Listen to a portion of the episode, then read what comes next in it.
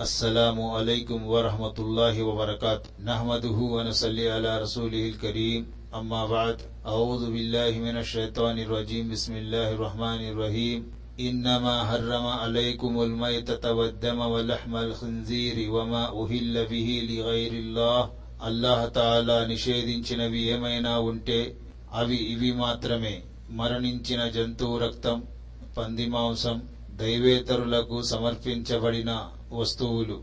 అల్బకరా నూట డెబ్బై మూడు.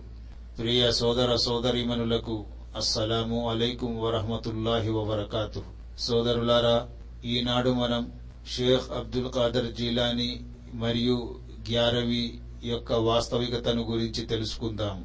మిత్రులారా ఇది ఇస్లామీయ నాలుగవ నెల రవి ఉస్సాని కొందరు ఈ నెలను గ్యారవీ నెలగా గుర్తిస్తారు. ఈ నెలలో అబ్దుల్ ఖాదర్ జీలాని పేర మొక్కుబడులు నైవేద్యాలు చెల్లిస్తారు.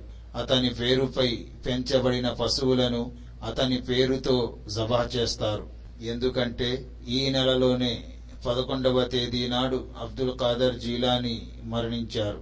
వారి సాన్నిహిత్యం పొందటానికి వారిని సంతోషపరచటానికి ఈ మూఢాచారాలను నెరవేరుస్తారు. దీని ప్రాముఖ్యతను ఎంత గొప్పగా చెప్పుకుంటారంటే నమాజ్ రోజాలను ఆచరించని వాడు కూడా వీళ్ళ దృష్టిలో పాపాత్ముడేమీ కాదు.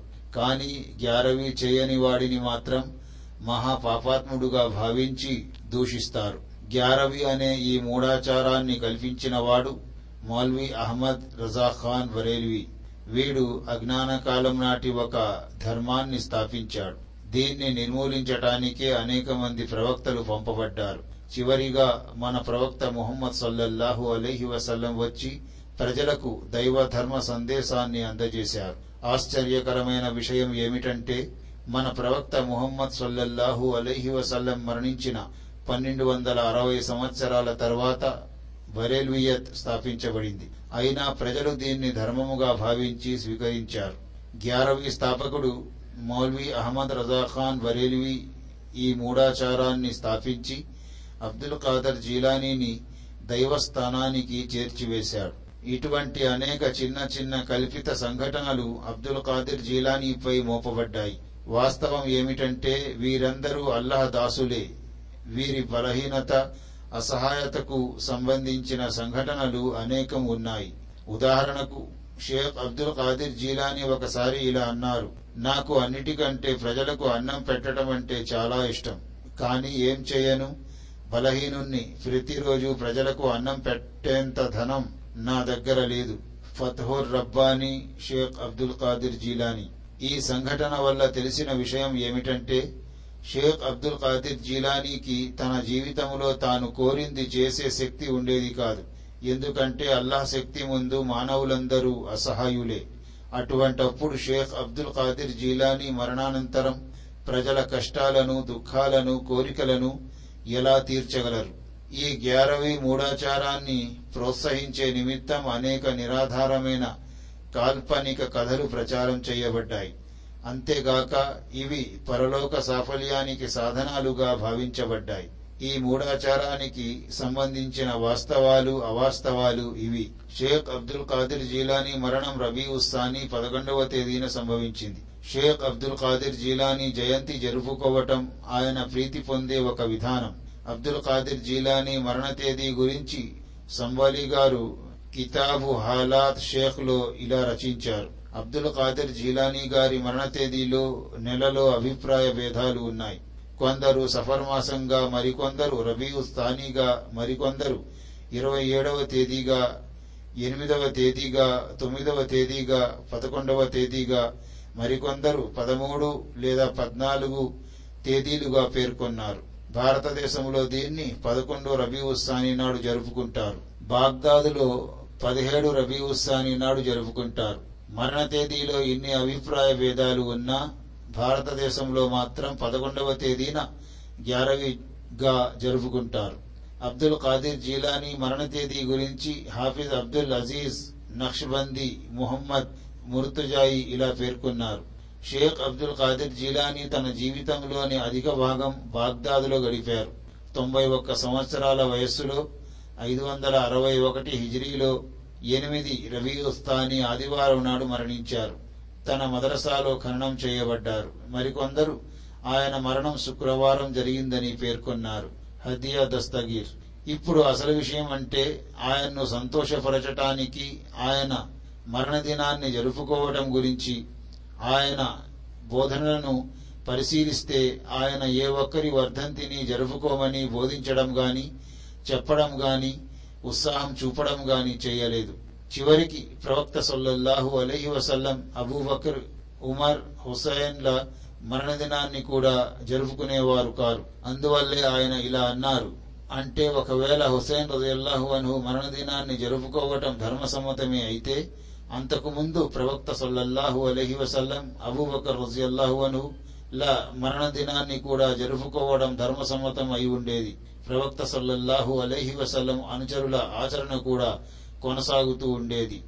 గునియతు తాలిబీన్ షేక్ అబ్దుల్ ఖాదిర్ జిలానీ యొక్క ఈ అభిప్రాయం వల్ల ఆయన ఎవరి వర్ధంతిని జరుపుకోవడాన్ని ఏకీభవించేవారు కారని ఇతరులకు ఆదేశించేవారు కారని తేలిపోయింది. వాస్తవం ఏమిటంటే ఈ మూఢాచారాల్లో కొన్ని అల్లాకు సాటి కల్పించే పనులు దాసులై ధర్మాన్ని మార్పులు చేర్పులకు గురి చేయడం ఇవన్నీ దైవానికి సాటి కల్పించడానికి ధర్మంలో అధర్మ కార్యాలకు చోటు కల్పించడంతో సమానం. ఈ వేడుక ఇటువంటి కార్యాలు ఇతని బోధనలకు వ్యతిరేకముగా ఉన్నాయి. అబ్దుల్ ఖాదిర్ జీలాని ఇలా ఉపదేశించారు. అంటే అల్లాహ్ గ్రంథాన్ని ప్రవక్త సాంప్రదాయాన్ని అనుసరించండి. ధర్మములో వింత విషయాలను కల్పించకండి. అల్లాహకు ఆయన ప్రవక్తకు విధేయత చూపండి. అవిధేయతకు పాల్పడకండి. తన సంతానాన్ని కూడా ఈ విధంగానే బోధించారు. దీన్ని గురించి ఈ క్రింది వీలునామాలో పేర్కొనడం జరిగింది. వీలునామా. షేక్ అబ్దుల్ ఖాదిర్ జీలాని నాలుగు వందల డెబ్బై హిజ్రీలో జన్మించారు. పద్దెనిమిది సంవత్సరాల వరకు విద్యాభ్యాసంలో నిమగ్నమై ఉన్నారు. విద్యాభ్యాసం తరువాత నాలుగు వందల ఎనభై ఎనిమిది హిజ్రీలో బాగ్దాద్ చేరుకున్నారు. తొంభై ఒక్క సంవత్సరాల వరకు ఇస్లాం మరియు ముస్లిముల సేవ చేసి ఐదు వందల అరవై ఒకటవ హిజ్రీలో మరణించారు. మరణానికి కొన్ని రోజుల ముందు తన కొడుకు అబ్దుల్ వహాఫ్కు హితబోధ చేశారు.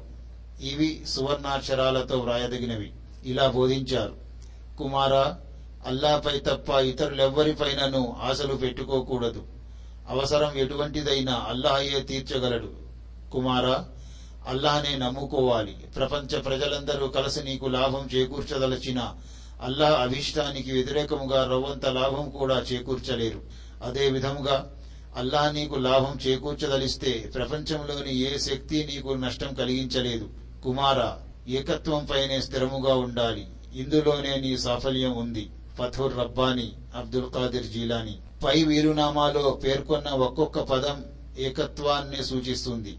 ఎక్కడైనా ఎప్పుడైనా ఏ పరిస్థితుల్లోనూ మతిమరుపు వల్ల కూడా తన సంతానానికి గ్యారవి చేయమని ఆదేశించలేదు. మనం అబ్దుల్ ఖాదర్ జీలాని బోధనలను తెలుసుకొని వారు చూపిన మార్గాన్ని అనుసరించి ఉంటే ఎంతో బాగుండేది. వారి బోధనలకు వ్యతిరేకముగా వారి పేరనే మొక్కుబడులు నైవేద్యాలు చెల్లిస్తున్నాం అయితే మొక్కుబడులు నైవేద్యాలు కూడా ఆరాధనే ఇవన్నీ అల్లాహకే సొంతం ఇతరులకు ఇవి ఎంత మాత్రం చెల్లవు అల్లాహ్ ఆదేశం బిల్ అషియి వల్ ఇబ్కార్ وإذ قالت الملائكة ما في بطني محررا فتقبل مني إنك أنت السميع العليم ఇమ్రాన్ భార్య అల్లాహ్ను ఇలా ప్రార్థించినప్పుడు ప్రభు నా గర్భంలో ఉన్న శిశువును నేను నీకు సమర్పించుకుంటున్నాను అది నీ సేవకే అంకితం నా ఈ కానుకను స్వీకరించు నీవు అన్నీ వినేవాడవు అన్నీ తెలిసినవాడవును ఆలి ఇమ్రాన్ ముప్పై ఐదు ఆ వెంటనే ఇలా ఆదేశించడం జరిగింది فتقبلها ربها بقبول حسن وأنبتها نباتا حسنا చివరకు ఆమె ప్రభు ఆ బాలికను సంతోషంతో స్వీకరించి ఆమెను ఒక ఉత్తమ బాలికగా తీర్చిదిద్దాడు. ఖురాన్లోని ఈ వాక్యం ద్వారా తెలిసిందేమిటంటే మొక్కుబడులు నైవేద్యాలు సమర్పణలు మొదలైనవన్నీ కేవలం అల్లహకే చెందుతాయి స్వీకరించబడతాయి కూడా. నిర్ణయం పాఠకులకు వదిలిపెడుతున్నాము. ఈ గ్యారవి ఆచారం షేక్ అబ్దుల్ ఖాదిర్ జీలానీ బోధనలకు ఉపదేశాలకు అభిప్రాయాలకు సిద్ధాంతాలకు అనుగుణముగా ఉందా? ఉంటే సరే కానీ ఒకవేళ వీటికి విరుద్ధముగా ఉంటే ఏమాత్రం ఆలస్యం చేయకుండా వీటిని వదిలివేయడం తప్పనిసరి. అల్లహతాలా మనందరికీ సన్మార్గం ప్రసాదించుగాక. అల్లహతాలా మనందరికీ ఏకత్వంపై ఏక దైవారాధనపై స్థిరముగా ఉంచుగాక. అల్లా మనందరికీ అల్లహకు ఆయన ప్రవక్తకు విధేయత చూపే భాగ్యం ప్రసాదించుగాక. అల్లాహతాలా మనందరికీ షీర్కుకు కల్పితాలకు విదాతులకు దూరముగా ఉండే భాగ్యం ప్రసాదించుగాక. అల్లాహతాలా మనందరికీ సత్కార్యాలు చేసే భాగ్యం ప్రసాదించుగాక అల్లాహతాలా మనందరికీ స్వర్గ ప్రవేశ భాగ్యం ప్రసాదించుగాక ఆమీన్ وآخر دعوانا عن الحمد لله رب العالمين السلام عليكم ورحمة الله وبركاته